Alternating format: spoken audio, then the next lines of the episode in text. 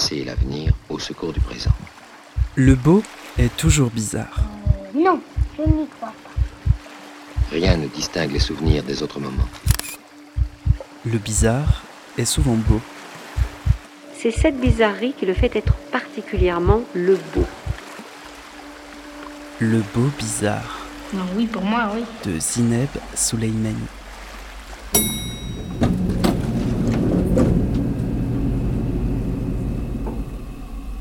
Bonjour à toutes, bonjour à tous. Bienvenue dans le beau bizarre, un espace sonore libre et hybride, un espace qui tente parfois de réparer la blessure.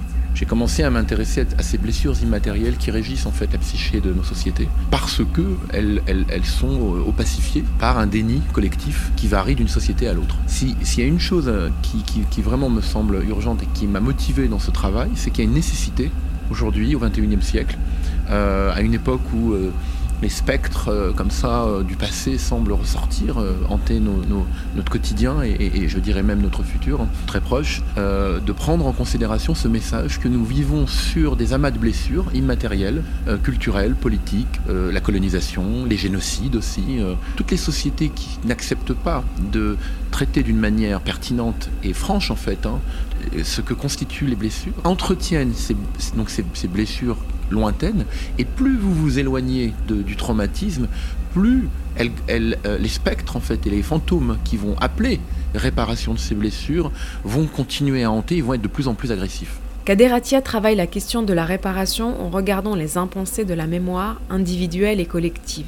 Il figure donc tout naturellement dans l'exposition Répare Reprise présentée à la Cité internationale des arts et organisée par l'association Portes ouvertes sur l'art. Des portes ouvertes sur des artistes qui viennent de contextes culturels et politiques différents, qui ont décidé pour certains ou certaines de fuir ces contextes en s'installant à Paris pour y travailler leur art. Le commissariat de l'exposition est confié à l'artiste et cinéaste Nora Philippe. Ses recherches s'intéressent aux archives ordinaires, aux pratiques féministes et décoloniales. Elle tourne actuellement le film Restitué sur la restitution des œuvres africaines par les musées occidentaux. Elle présente ici les choix de sa curation. La majorité des artistes ici sont réunis autour d'un désir de transmission, de transformation politique, explicitement ou implicitement, et dans la conviction que certains récits sont perpétuellement minorés, ensevelis euh, sous le déni ou euh, les angles morts euh, du regard occidental. Quasiment tous ces artistes viennent déranger, viennent inquiéter, viennent intranquilliser des imageries ou des histoires avec un petit H ou un, grand H, en venant y réinjecter par exemple les traces de l'histoire coloniale, ou en venant dire que l'histoire de l'esclavage et de la colonie ne sont pas exactement terminées. Elles continuent de nous hanter et leurs œuvres viennent les figurer. Ces artistes sont Majd Abdelhamid, Azza Abou Rabih, Kader Atia, Sami Baloji, Jacob Bizune, Badi Daloul, Khalid Dawa, Kholoud Hawash, Katia Kamili, Farah Khalil, Randa Mada, Sarah Ouhadou, Khalil Rabah, Ramo et Maha Yamin. Le titre de l'exposition collective Répare Reprise a été traduit en arabe par Tafqir, c'est-à-dire l'action de décomposer, déconstruire et d'analyser. Répare Reprise montre des œuvres qui affrontent des enjeux ultra contemporains et qui tentent de tisser, je dirais, des, représentations résistantes. Certaines font référence à la guerre en Syrie, bien sûr, mais aussi aux luttes palestiniennes ou encore tout récemment au meurtre de George Floyd. Ce qui caractérise en fait tous ces artistes, ce sont des, pratiques très très très très polymorphes.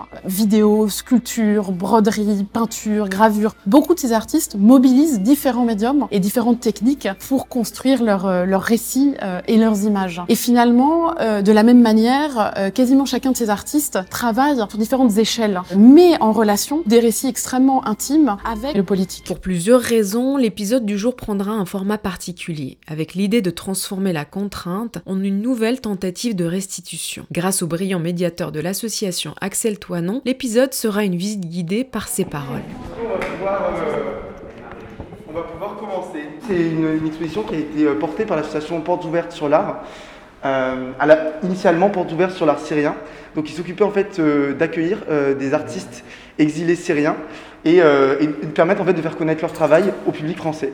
Petit à petit, ça s'est élargi. Vous allez le voir aujourd'hui, il y a des artistes de toute nationalité. euh, mais qui viennent principalement de la zone, à bien sûr prendre avec des pincettes sur les noms, mais Moyen-Orient et Maghreb, et aussi Afrique. La commissaire, c'est Nora Philippe. Donc chaque année, l'association invite une commissaire à, penser une exposition. Euh, les, travaux principaux de Nora euh, tournent autour euh, des questions de genre, mais aussi de décolonisation. Donc vous allez le voir, ça fait totalement écho au thème de la réparation. Vous voyez dans le titre, répare, reprise. La réparation, dans tout ce qu'elle a de plus trivial, c'est une réparation d'un moteur, d'une robe, d'un vêtement, de quelque chose de très physique. Un travail que font les artistes ici aussi, mais c'est aussi une notion beaucoup plus philosophique, celle de la réparation d'une mémoire ou d'injustice ou de préjudice.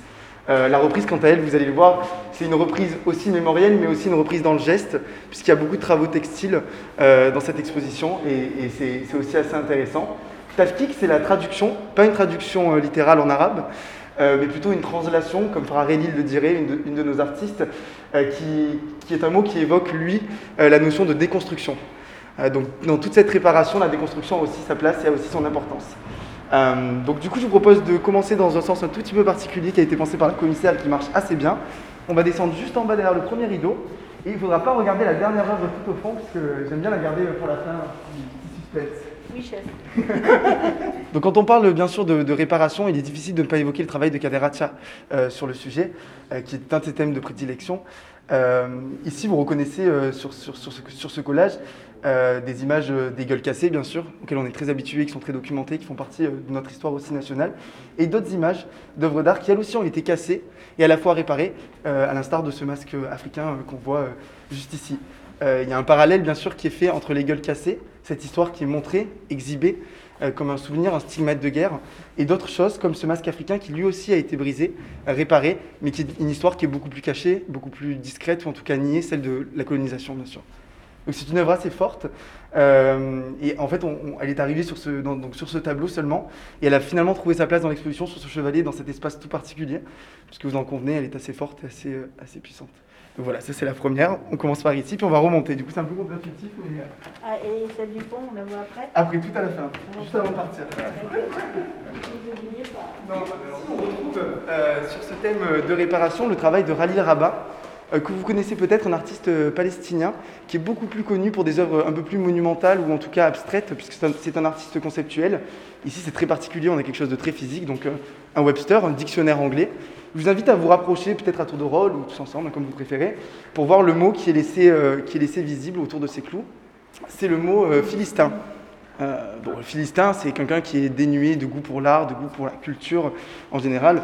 Donc en plus du pied de nez assez intéressant qui est opéré ici avec des visiteurs d'une exposition d'art contemporain, euh, il y a aussi une, réflexion sur le racisme, en fait, on pourrait dire étymologique euh, de ce terme. Puisque philistin, ça a été utilisé initialement euh, pour décrire les ennemis des juifs dans la Bible, ceux qui vivent sur euh, l'actuel territoire palestinien. Petit à petit, ça a été déformé par l'usage et c'est devenu euh, cette connotation euh, péjorative. Il y a donc d'une situation géographique euh, une, notion qui est devenue aussi une qualité morale. Et, ça fait partie aussi, c'est au cœur des travaux de Khalil Rabat, euh, le questionnement du racisme et de la violence linguistique. Et donc euh, on le voit très bien euh, au travers de cet objet, très matériel et très différent de inventions. Euh, Peut-être que vous connaissez euh, son travail par euh, la fausse compagnie aérienne palestinienne qu'il avait inventée, en recréant des institutions qui ont disparu de Palestine ou qui n'existent pas, comme un musée d'histoire naturelle par exemple. Et sur cette notion d'invention, il y a un autre artiste qui est, qui est juste à côté et qui lui fait écho. C'est Badi Daloul. Sûrement certains d'entre vous ont découvert son travail euh, comme moi euh, à l'Institut du monde arabe euh, dans le cadre de l'exposition sur le canal de Suez dont il a gagné le prix des amis de l'Institut du monde arabe. Et, donc je vous laisse un peu regarder tout d'abord puisque je pense que ça se découvre et ça se questionne. Et puis me dire un peu ce que vous, ce que vous en comprenez pour ceux qui ne connaissent pas tout à fait son travail. Parce que si vous le connaissez, la surprise est, gâchée. Alors vous y voyez bien sûr, comme moi et comme nous tous, des images d'archives qui sont accrochées sur ces, sur ces plaques euh, de liège, un peu comme ces enquêtes policières qu'on recomposerait. On imagine bien le fil rouge en fait entre ces images. Il n'y a pas de sens de lecture. On peut prendre les archives euh, uniquement ou les regarder dans leur ensemble. Et, on comprend assez aisément en s'intéressant aux archives et, à ce qu'on voit que ça questionne en tout cas le pouvoir, la création d'une nation, euh, la création d'un État, d'un État tout particulier, un État colonial, comme on peut le voir sur cette plaque, et qu'on arrive à situer gé- géographiquement en Afrique du Sud grâce à cette carte, mais qui est une carte totalement fictive comme toutes les archives que vous trouvez ici. Ce sont parfois de vraies images d'archives qu'il a collectées, mais qu'il a modifiées, anonymisées, comme vous pouvez le voir, il n'y a plus de visage, et, qui composent euh, la création imaginaire d'un pays. Ça vient en fait d'une pratique assez enfantine qu'avait Badi avec son frère. Ils jouaient au jeu du pouvoir, ils inventaient des nations dont ils étaient les chefs, les dictateurs, et il a continué en fait euh, cette pratique pour l'élever au rang d'art, et aujourd'hui nous proposer la création de ce pays complètement euh, imaginaire. Et ça va très très loin dans le détail, puisque vous avez ici un hymne national, avec une langue aussi qui est complètement créée, sa traduction, son explication. Et euh, ça vient bien sûr questionner les rouages d'une création d'une nation coloniale euh, autoritaire. Et, euh, et ça vient un peu aussi le, ridiculiser. Il y a quand même un humour, un, cynisme assez présent dans l'œuvre, puisque quand vous vous intéressez, il y a des choses très drôles. Par exemple, là, sur l'insigne du pays, on a donc des, panthères, et puis il y a une flèche qui pointe en disant bon, les animaux peuvent être changés si besoin, c'est pas très important. Et puis il y a quelque chose d'aussi très fort dans le geste. C'est toujours les mêmes gestes de politique, des poignées de main, des tenues de dossier. Et puis vous le voyez majoritairement que des hommes aussi. Pour la petite histoire, donc il y a beaucoup d'artistes euh, dans l'exposition euh, qui sont en résidence à la Cité internationale des arts ou qui l'ont été, dont Badi qui l'a été. La petite anecdote, c'est que Badi a eu un atelier à la Cité internationale des arts. Ses parents sont syriens. Lui, il est né en France, mais ils ont été accueillis aussi à la Cité et il travaillait dans le même atelier où il est né. Donc c'est cette boucle est bouclée aujourd'hui avec euh, cette exposition aussi. Juste derrière vous, du coup, que vous avez dû remarquer en rentrant, c'est euh, une partie du travail de Maha Yamin. On a plusieurs pièces dans l'exposition, dont une qui lui répond totalement, on la verra euh, juste après, euh, qui sont, comme vous le voyez, des napperons, hein, tout simplement. Des napperons qui font partie d'un trousseau, un trousseau familial. Le trousseau, c'est donc ce qu'une jeune mariée, dans, de nombreuses cultures, va préparer jusqu'au jour de son mariage pour le présenter à la famille de son mari. C'est des années de travail, d'apprentissage, de précision, et, c'est ce que Maha vient questionner. Bien sûr, les liens familiaux, l'héritage familial, mais aussi les liens patriarcaux qui entourent cette, pratique. Vous voyez aussi la diversité des motifs. Euh, on, a, on a du mal à croire que ça a été fait au même endroit par la même personne, tant les techniques, les couleurs et les motifs sont différents. Pourtant, si. Et donc, euh, on a eu la chance de, rencontrer euh, bien sûr, dans le cadre de, l'exposition. Et on lui a posé la question comment, est-ce possible? Et elle nous a dit euh, de façon assez marrante euh, tu, sais, au, Liban, toutes les femmes étaient abonnées à Modes et Travaux. Et donc, on avait tout, tout, ce, tout cet éventail de, patrons, en fait. On pouvait produire plein de choses différentes. Donc, voilà, Maha Yamin est libanaise. Et on va découvrir la suite de son œuvre juste en haut. Vous allez voir qu'il lui fait très bien écho. Pour ce qui est de ce pavé, ça va prendre sens aussi dans quelques minutes. Je pense que ça se passe de commentaires pour l'instant. Et aussi sur, euh, sur, sur l'œuvre, on en parlera un petit peu en haut, l'œuvre s'appelle Calendrier, car comme vous pouvez euh, aisément le deviner, il y a 12 pièces qui vont de janvier à décembre, qui évoquent aussi bien sûr le, temps qui passe. Alors juste avant de discuter bien sûr de cette vidéo qui peut difficilement ne pas attirer notre, notre attention, on va s'approcher du travail de Maha, donc pour les plus courageux, ceux qui ont envie de s'agenouiller, n'hésitez pas pour vous rapprocher et, voir d'un peu plus près, euh, peu plus près cette nappe. Donc c'est une nappe, vous le voyez, qui elle aussi est issue de ce trousseau familial. Mais peut-être que vous remarquez en vous rapprochant, ou même de loin, qu'il n'y a plus de fil, qu'elle a été totalement débrodée. Tout ce qu'on voit en fait, ce sont les piqûres sur la, sur la nappe. C'est la prolongation du travail qu'on voit juste en bas, et c'est un, geste fort que celui de se délier, d'enlever le fil, euh, d'enle- d'enlever ses liens. Et ça résonne assez bien puisque vous voyez à travers la vitre, euh, on le voit euh, totalement. Donc là, on, on est dans la réparation, celle d'une mémoire, dans la reprise aussi par le geste, et dans le tafkik, la déconstruction. Et là, on passe euh, à la vidéo de Jacob, euh, qui est un artiste éthiopien qui est en ce moment en résidence euh, à la Cité. C'est une vidéo qui a été tournée à la Cité d'ailleurs. C'est le pavé que vous avez vu en bas. Ces images, bien sûr, cette vidéo, elle doit vous rappeler aussi sûrement une vidéo à laquelle on a tous été confrontés, celle de l'assassinat de George Floyd. Bien sûr, c'est un hommage pour Jacob. C'est aussi un moyen fort que de choisir la vidéo pour retranscrire cette performance. C'est une performance. À la place du genou du policier, en lieu et place, il y a ce pavé. Il a choisi la vidéo puisque, bien sûr, ça a été le médium par lequel il a découvert cet événement. Donc ça, lui a totalement parlé, ça lui a totalement fait écho. Ce pavé, à la place du genou, et, bah, bien sûr, il n'est pas là par hasard, il est lié, lui, à l'histoire politique française. Euh, Jacob a été très marqué par mai 68 et par cette fameuse phrase que l'on connaît tous, hein, sous les pavés, la plage. Et, euh, et dans ce silence, dans, dans- dans- dans ce silence, parce que la vidéo s'appelle Unheard Voice, il y a cette question euh, du poids, du poids étatique, euh, du silence aussi, des mouvements contestataires face au racisme étatique. C'est une vidéo euh, assez forte. C'est lui? Oui, c'est lui, c'est Jacob, c'est l'artiste. hein. Bon, juste à côté, euh, on trouve euh, et on retrouve euh, Samy Balogi. Euh, Samy Balogi, que vous connaissez peut-être pour les grands corps de chasse du Grand Palais euh, en cuivre.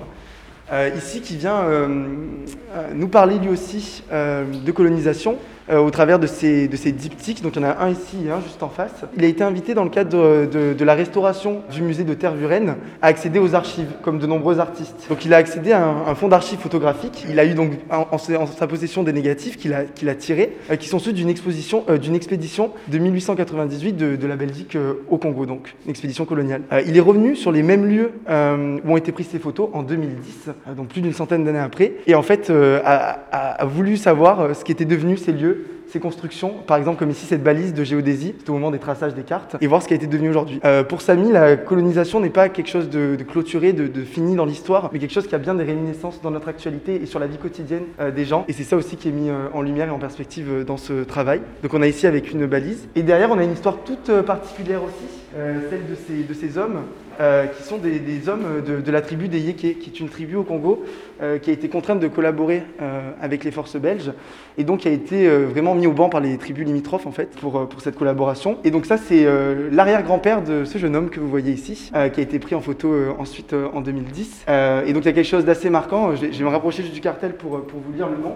L'arrière-grand-père s'appelle Mukanda Bantou et l'arrière-petit-fils s'appelle aussi Mukunda Bantou, mais a rajouté à son nom Marcel Barasseur. Donc on voit aussi ce transfert d'identité avec un nom qui est bien sûr profondément belge et les réminiscences sur la vie quotidienne et sur, euh, et sur des histoires personnelles.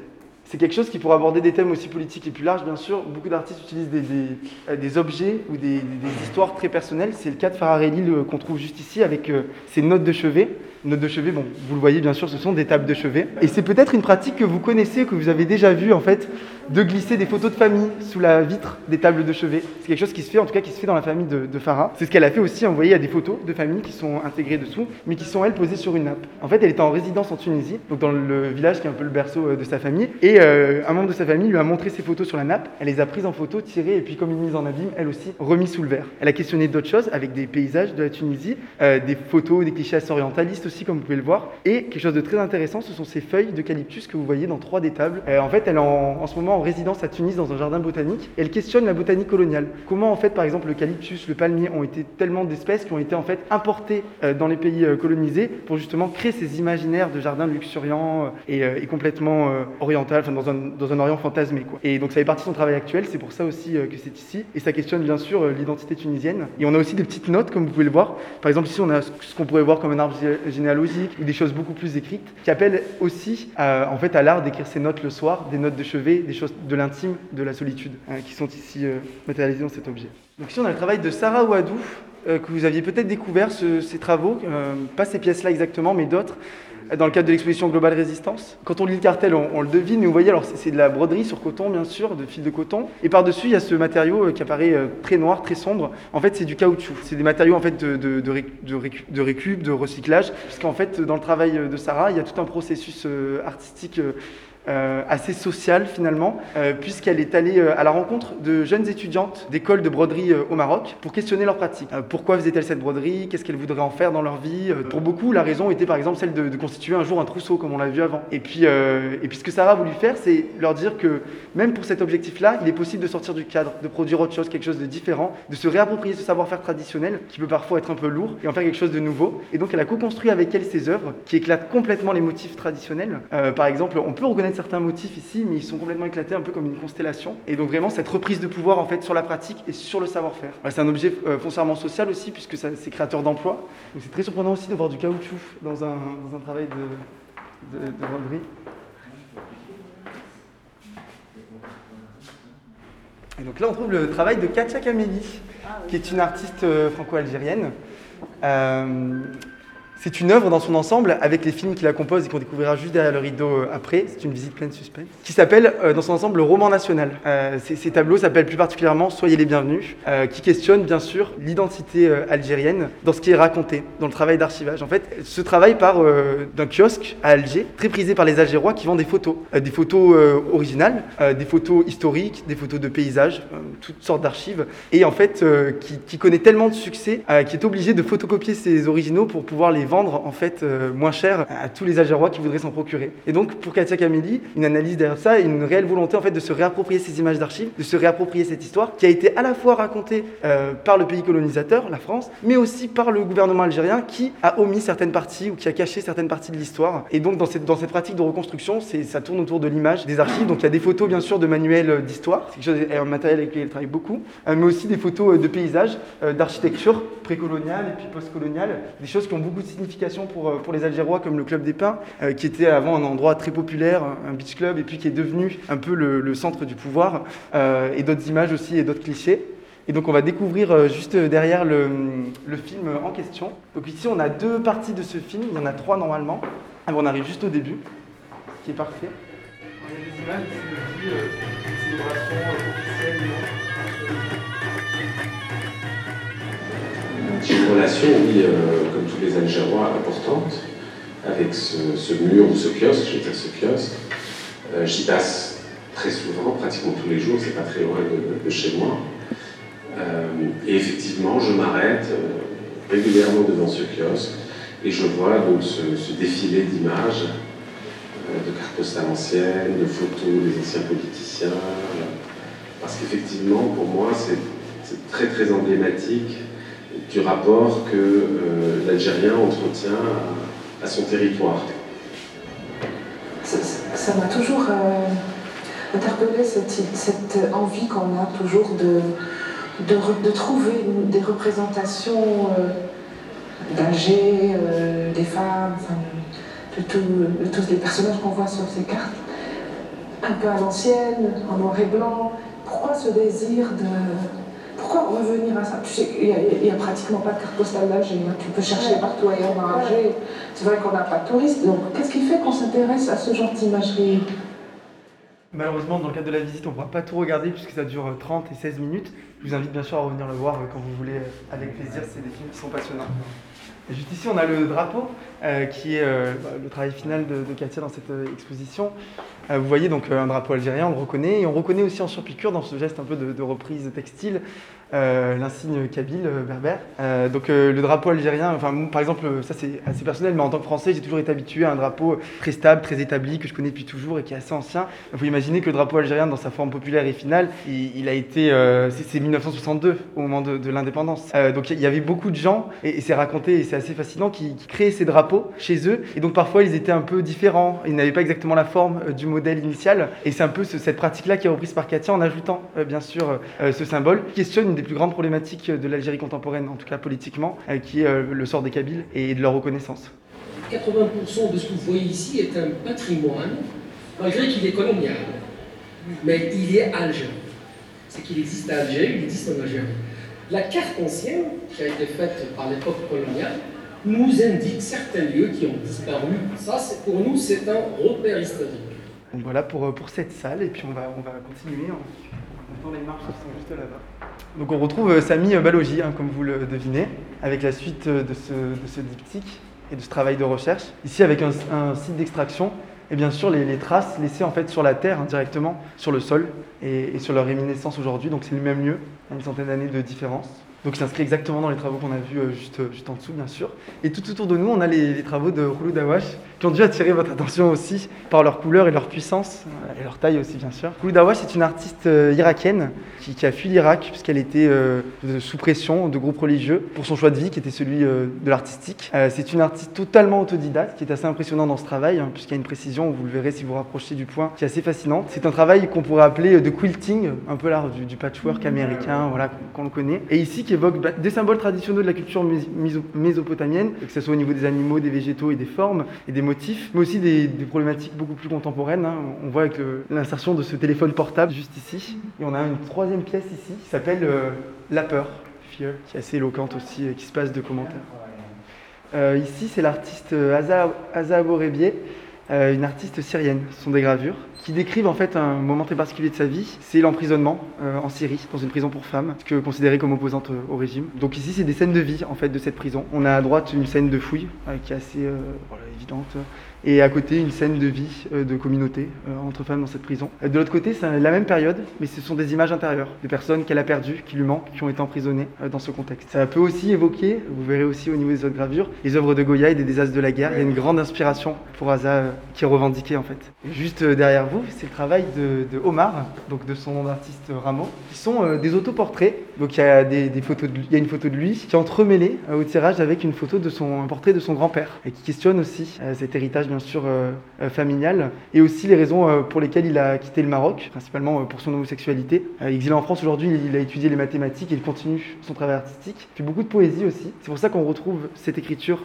qui, qui est comme entaillée dans, dans, l'œuvre, More Light, comme un besoin, un besoin fondamental de plus de lumière sur ces sujets, euh, aussi celle de l'espoir. Il le dit lui-même, c'est choisi d'être entaillé puisque cette œuvre est infinie et je ne la considère pas comme finie, une construction aussi euh, identitaire. Et on voit un des travaux de Maya donc on a découvert avec les trousseaux, euh, juste en bas, et qui là sur le thème de la reprise euh, nous offre un exemple assez éloquent, euh, puisqu'en fait, avant la, la, guerre civile du Liban, son père est Moussa confectionnait des vêtements pour enfants. Puis il a dû arrêter ses activités suite à la situation politique. Et elle lui a remis en fait entre les mains une machine à coudre. Elle a filmé ça.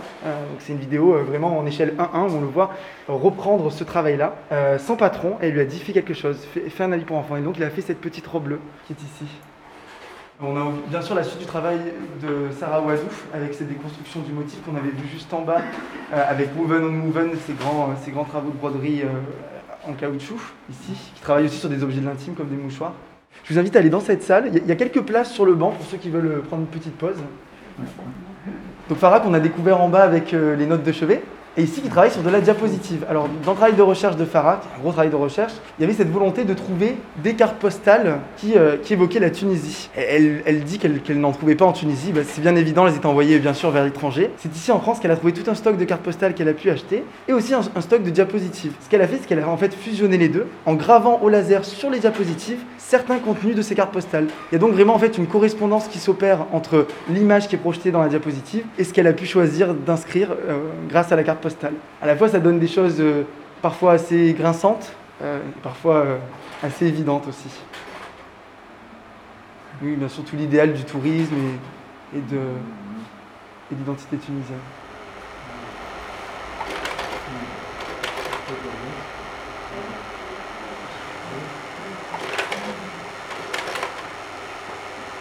Qui sont juste en face du travail de Majed, du point en croix. Cette technique de broderie qui est aussi un héritage culturel palestinien fort. Majed est un artiste palestinien. Par ce geste très précis, très soucieux du détail, qui est celui du point en croix, il vient évoquer des situations qui sont violentes. Euh, ce sont en fait des frontières tripartites qui sont représentées par ces formes presque organiques. Euh, donc je vais, je vais, vous les dire euh, en, suivant la cartelle puisque je ne peux pas, surtout pas les comprendre. Donc la première c'est Turquie, Syrie, Irak.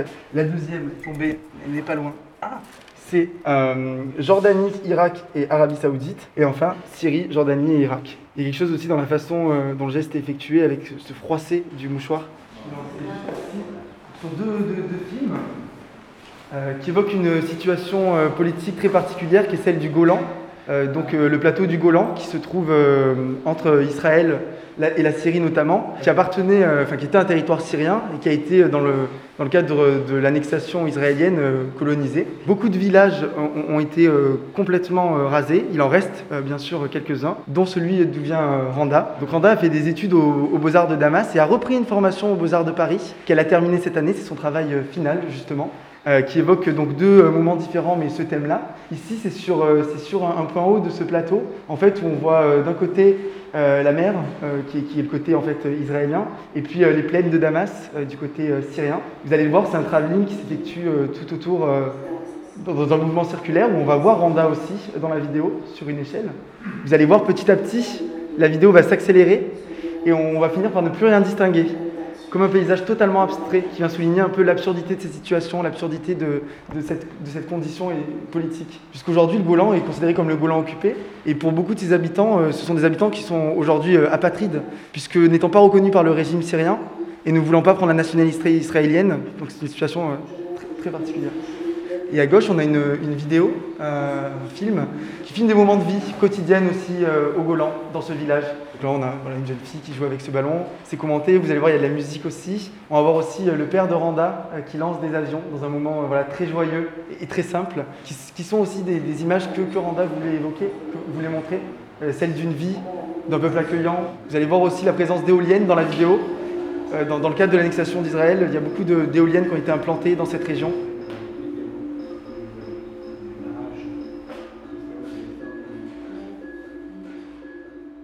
Ça, c'est le travail de Khaled Dawa, un sculpteur euh, syrien. Le travail s'appelle euh, Voici mon cœur. Ça évoque le quartier de la Ghouta qui a été bombardé par le régime, qui pour beaucoup d'opposants au régime a été un peu considéré, même pour Khaled, comme l'événement qui a marqué la fin de la révolution euh, syrienne. C'était un quartier en fait centre de l'opposition et des réunions des opposants. Khaled n'y vivait pas, mais il y allait très souvent dans ce cadre-là. Il a donc beaucoup d'amis, de familles qui y vivaient. bien sûr, c'est une œuvre aussi mémorielle. Hein. Tout le paysage que vous voyez ici est, en fait imaginaire, hein. c'est un paysage mental, mais chaque appartement, lui, est bien réel, puisqu'il est meublé de petits meubles, de petits objets. Vous trouverez aussi sur l'atelier, puisque Raled vient perpétuellement continuer de travailler sur son œuvre et rajouter tous ces détails qui, eux, invoquent des situations personnelles, des histoires familiales euh, très réelles. Alors c'est en polystyrène qui a été recouvert en fait d'une solution à la colle et à la terre et à l'eau qui donne cet aspect. Et euh, après c'est du bois, du petit bois pour les euh, objets. Et, et sur l'éclairage aussi euh, qui est, euh, vous en convenez, assez, assez sobre. Ça évoque pour Aled une nuit d'été. C'est ces longues nuits d'été où tout le monde se réunissait en fait. C'est un, travail qui est très fort et même dans sa conception puisque Khaled a commencé ce travail il y a 4 ans et demi avec une seule, petit, une seule petite pièce. Puis il a continué, continué. Ça a pris tellement de place dans son atelier, dans sa vie. Pour le sortir, ils ont dû carrément euh, dé- démonter la porte de son atelier pour faire sortir la pièce et pour l'emmener jusqu'ici. cheval C'est ça. de l'époque. Exactement. Et l'on peut donc dire que toutes ces œuvres ont pour horizon cette réparation. Alors c'est très humble, hein, il ne s'agit pas de, de- de tout réparer, mais en tout cas de suturer des zones, de colmater certains euh, récits euh, nationaux ou familiaux dont des pans entiers auraient été oblitérés. Et l'autre dénominateur commun des artistes invités, c'est que elle et il sont dans des processus sériels. Ce sont des œuvres en fait qui continuent sans cesse d'être réinventées, transformées, comme si finalement justement le, le geste de réparation en fait ne trouvait jamais sa fin, était toujours nécessaire et urgent. Tenter la réparation dans son urgence, dans son impossible fin. Tenter la réparation en regardant les impensés, en ouvrant les traumas individuels et collectifs. Grand et nécessaire chantier. Merci à Nora Philippe, à Axel Toinon et à toutes les équipes de l'association Portes Ouvertes sur l'Art. L'exposition est visible jusqu'au 10 juillet à la Cité internationale des arts à Paris. C'était Le Beau Bizarre, un podcast du studio indépendant Audio Sauti, disponible sur toutes les plateformes d'écoute, et merci de votre écoute.